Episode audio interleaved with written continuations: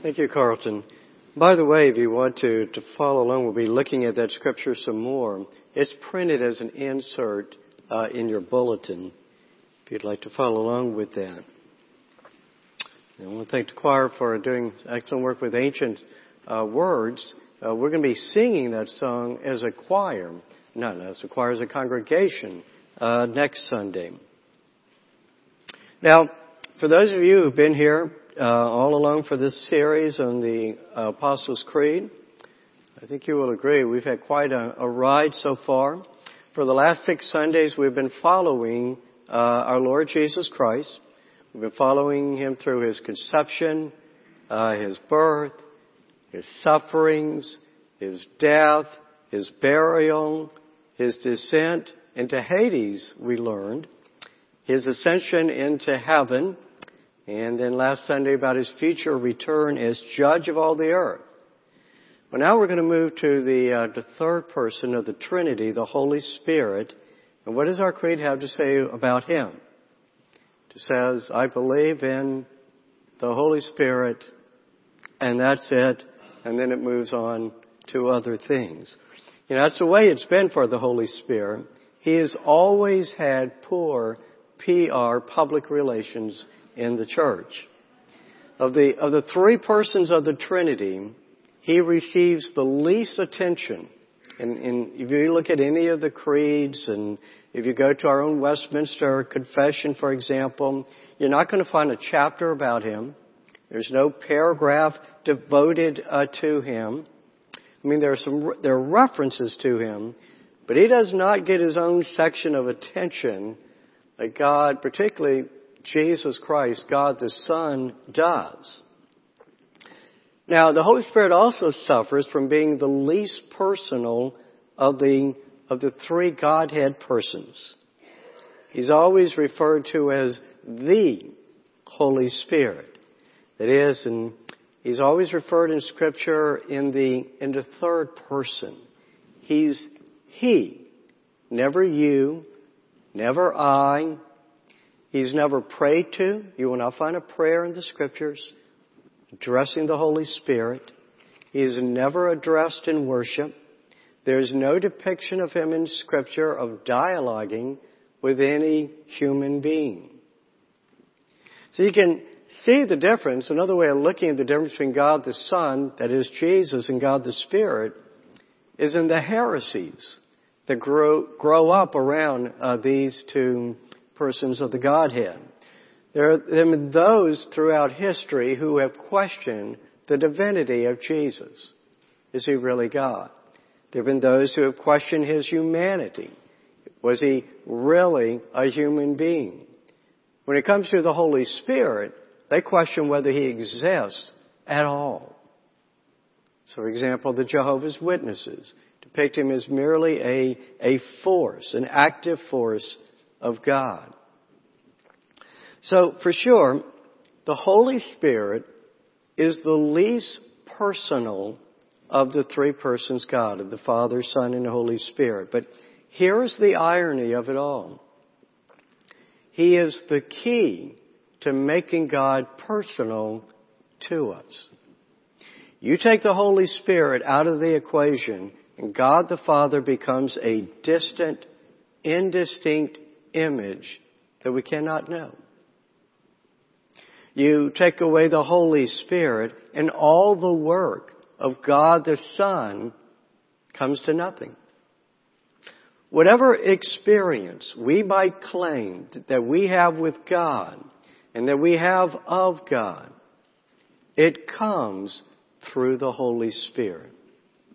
So let's take a look at this most mysterious person of the Trinity, and let's see how he unravels for us the mystery of God Himself, the mystery of that work that God has done and is doing for us. And we're going to begin with the promise that Jesus makes in that text that was read about sending the Holy Spirit. Look with me at him. Jesus talking to his disciples, he's about to leave them. This is the, the night before his crucifixion. And he says, Nevertheless, I tell you the truth. It is to your advantage that I go away, for if I do not go away, the Helper will not come to you. Now that's a startling statement for Jesus to make. It certainly would be startling to the disciples. He is saying it's to your advantage. To your advantage that I, that I go away, that I leave you. Because if I go away, then the Holy Spirit will come. So the clear impression that Jesus is making is of the, of the vital importance of the Holy Spirit. Now what is this critical work that He will do? Well, His value is found in the name that Jesus gives. In the English Standard Version, that's in uh, your insert, it says helper. The Greek term is paraclete. If you had pulled out your uh, church Bible, the little blue Bible, the NIV, it would have used the term counselor. If you had a more up-to-date New International Version, you would have been reading the word advocate. If there's anyone here with a King James Bible, you will have read the word comforter. Now, helper seems the best term, if only it's kind of more generic and it covers all these other uh, aspects of what it is to be a helper. That, so he's a helper in a variety of ways. And now we're going to look at the different ways that the Holy Spirit is our helper. What does he help us to do? So we continue along in our text in verse 8. Jesus says when he comes, he will convict the world concerning sin and righteousness and judgment. And then you have the different ways in which the ju- these convictions take place, and it's, it's actually a pretty difficult passage to interpret. But there's one thing that is very clear. The work of the Holy Spirit is that of convicting us of sin. So for example, when the people at Pentecost heard the preaching of Peter, he's there, he, he proclaims the word, and as he gets near the end of his sermon, he accuses them of their role of crucifying Jesus. And what was their response? We're told that they were cut to the heart. They were convicted. They wanted to know what they could do. Now, there are, that's the work of the Spirit. You see, there are many who know the gospel message. There are many who profess faith in Jesus. Just as we do that every week in, in the Apostles' Creed. Okay? And yet, they are not saved. They're not saved because they've never been convicted of their status as sinners. Now everyone will admit to being human. Know, well, I'm only, oh, only human. I make a few mistakes. Everyone will acknowledge that they, you know, there are changes that they need to make. But what demonstrates that the Holy Spirit has been at work in their hearts is their sincere, their heartfelt admission of being a sinner. That's why if you join the church, and all of those of you who have joined the church, you may remember what is the first question that you were asked. It is this. Do you acknowledge yourself to be a sinner in the sight of God? justly deserving his displeasure, and without hope in his sovereign mercy. Now, if you don't get that, if you don't understand that you are a helpless sinner deserving God's just wrath, well, the Spirit has not been at work in you. If you protest, well, you know, I'm doing the best that I can, or that I, I you know, I, I think God will see that basically, I have a good heart. Well, evidently, the Holy Spirit has not touched you at all. Conviction of sin, of being a sinner, is His good work to all those who come to be saved. So He does conviction. Jesus also speaks of Him making truth known in verse 12 and 13. I still have many things to say to you but you cannot bear them now. When the Spirit of truth comes, He will guide you into all the truth.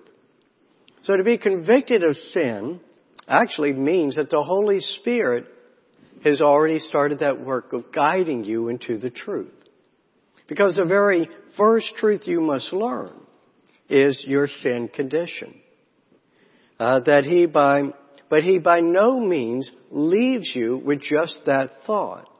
Because he's going to guide you now into all truth. He's going to guide you into the truth of Jesus Christ, who He is, what He has done.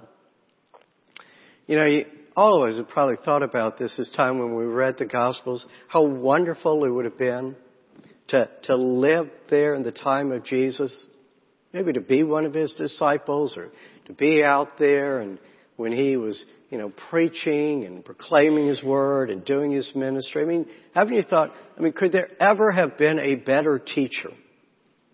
I mean, a more compelling teacher. And yet, even Jesus' own disciples never quite caught on to the full truth of his teaching. And so there's that story of the two disciples, you know, walking the road to Emmaus. They're, they're walking with Jesus. Jesus meets them. They don't know, they don't understand that this is him. And they're downhearted.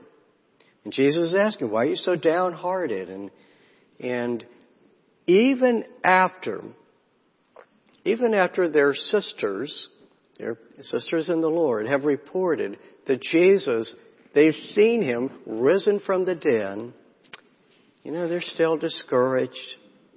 You know, they were not expecting him to die, and they say, we had hoped, we thought that he was the Messiah that we had hoped for. They still had not gotten what Jesus had been teaching them. So after he, he then begins to teach them, right then and there. They're going along the road, they come to Emmaus, and after he leaves them, they remark to one another, Did not our hearts burn within us while he talked to us on the road and while he opened to us the scriptures? Look, Jesus had been opening up the scriptures long before this, okay? But what they're testifying to is the work of the Holy Spirit.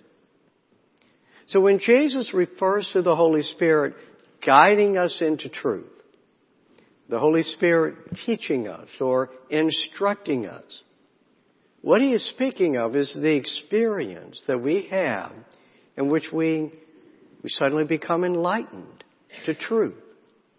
Our hearts are burning within us as we read the scriptures. So our minds, our hearts are opened up to the truth that has been taught by Jesus or by the scriptures and is the Spirit's work to open that us, open us up to that. So the Holy Spirit is not a rabbi like Jesus was, who was sent to come and speak audibly to the disciples, to whom then they could or we could respond to, either agree or disagree. Now, the Holy Spirit is the one who's doing that opening of our minds to help us to, to, to what we didn't hear before, suddenly we hear it. To what made no sense to us before, suddenly we begin to understand it. The one who opens our hearts to accept the truth. Years ago, a man visited me at my church in Philadelphia and in our conversation, I presented the gospel to him, and as he's listening, his name was Neil. I, I still remember this so well. He, he's remarking how much, how much sense this makes to him. And sure enough, eventually, after a couple more times, he receives the gospel, and to this day, he has remained a follower of Jesus. Well, at that time, he had a girlfriend, and he brought her to come and hear the gospel.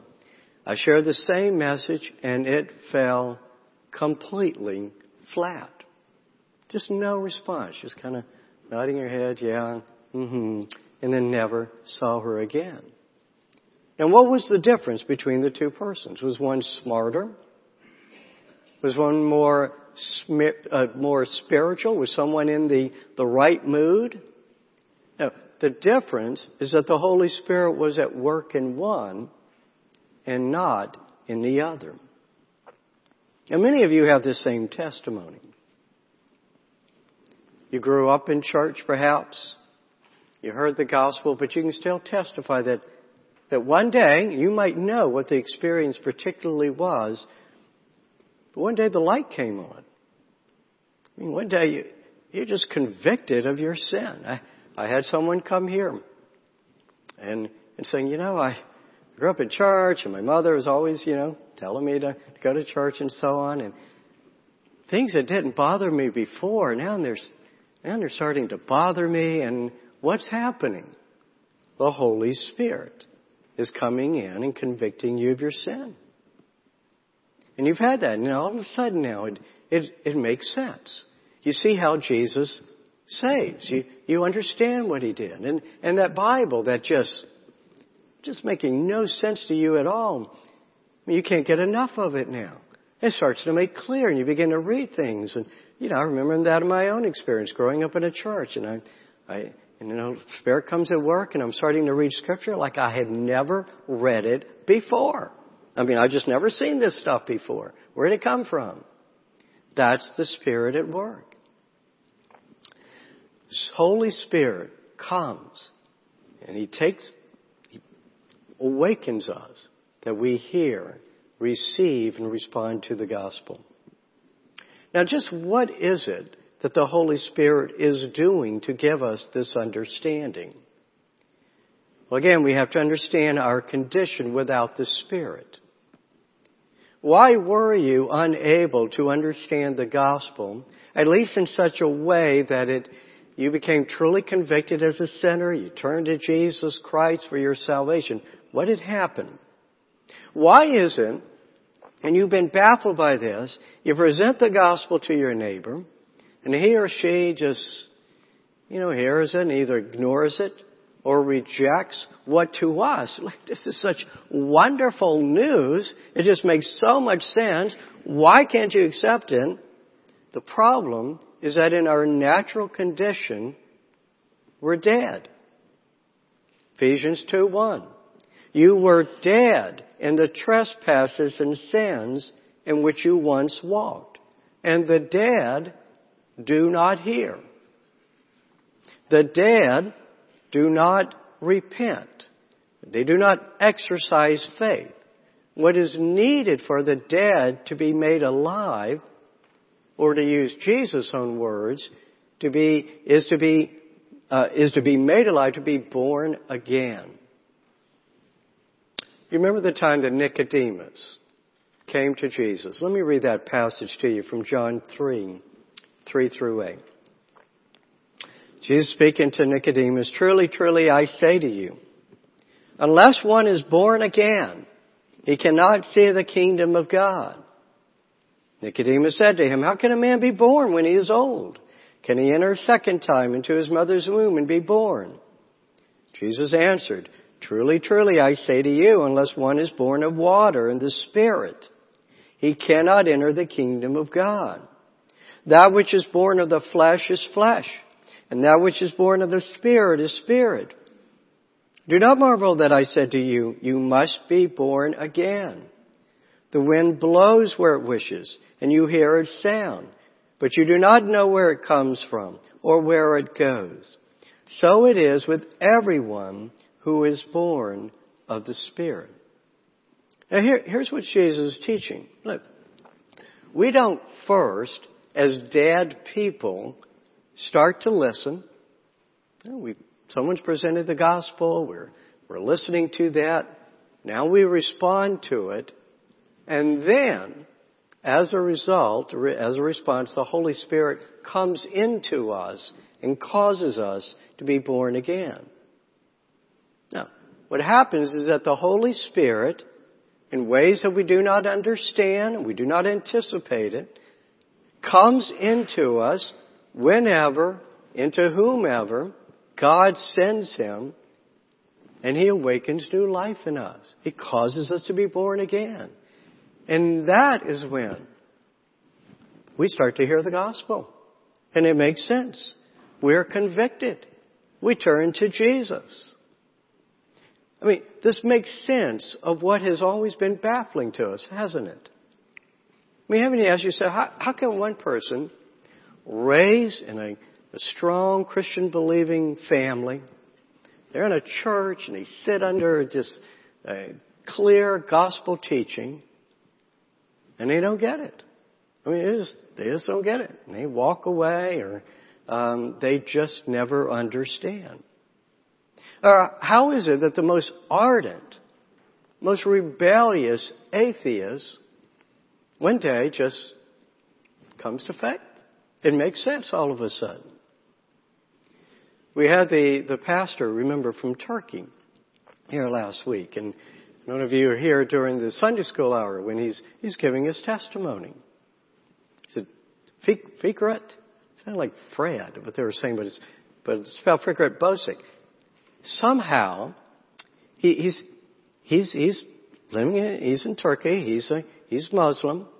He hears about scriptures, Christian scriptures, and and at one day he he wants to find it, and he he finds a couple who having their honeymoon. Remember from Texas, and they were having their honeymoon, and they happen to be Christians, and they give him a Bible.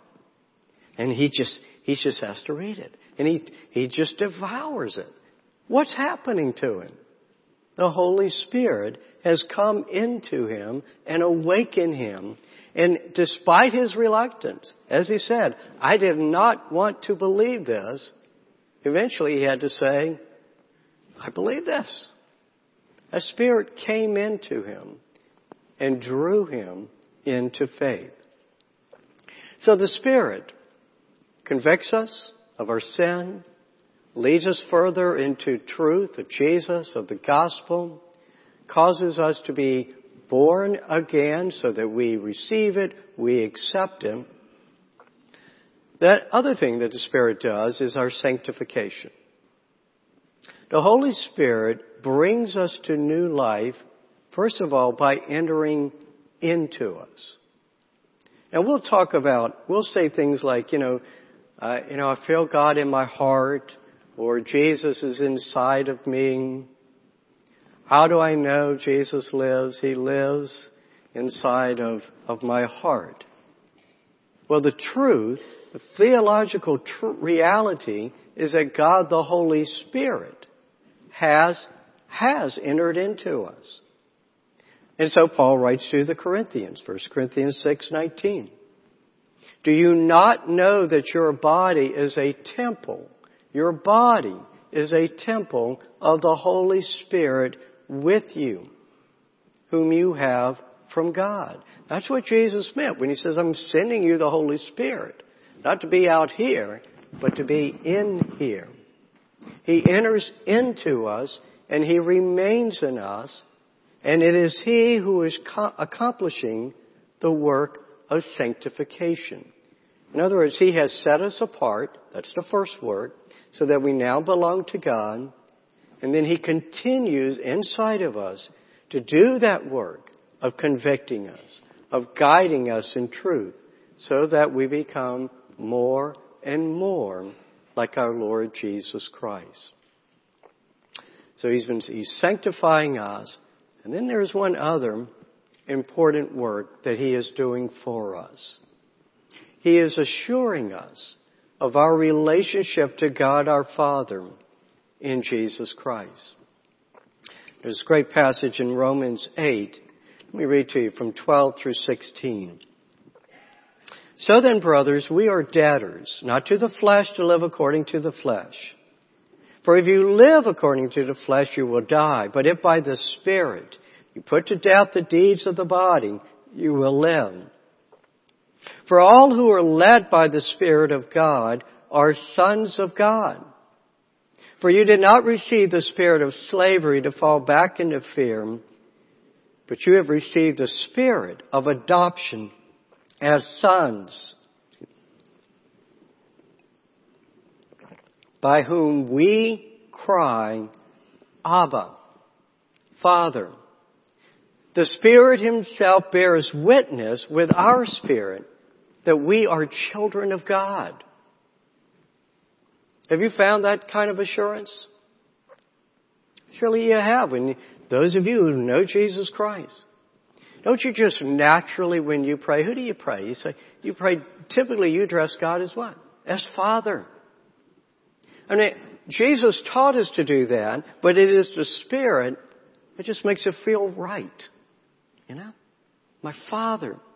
It is the Holy Spirit who draws us to God for our security in this world, who, who causes us to find comfort in our Lord and in God's Word. It is the Holy Spirit speaking to, to my spirit that makes me say, you know, this is right. This is true. When I tell you, when, when I'm here and we're, we're, singing the hymns or the, or the choir is singing uh, their, their great chorus, and I'm saying, yes, this is right. This is true. That's the Holy Spirit speaking to my spirit.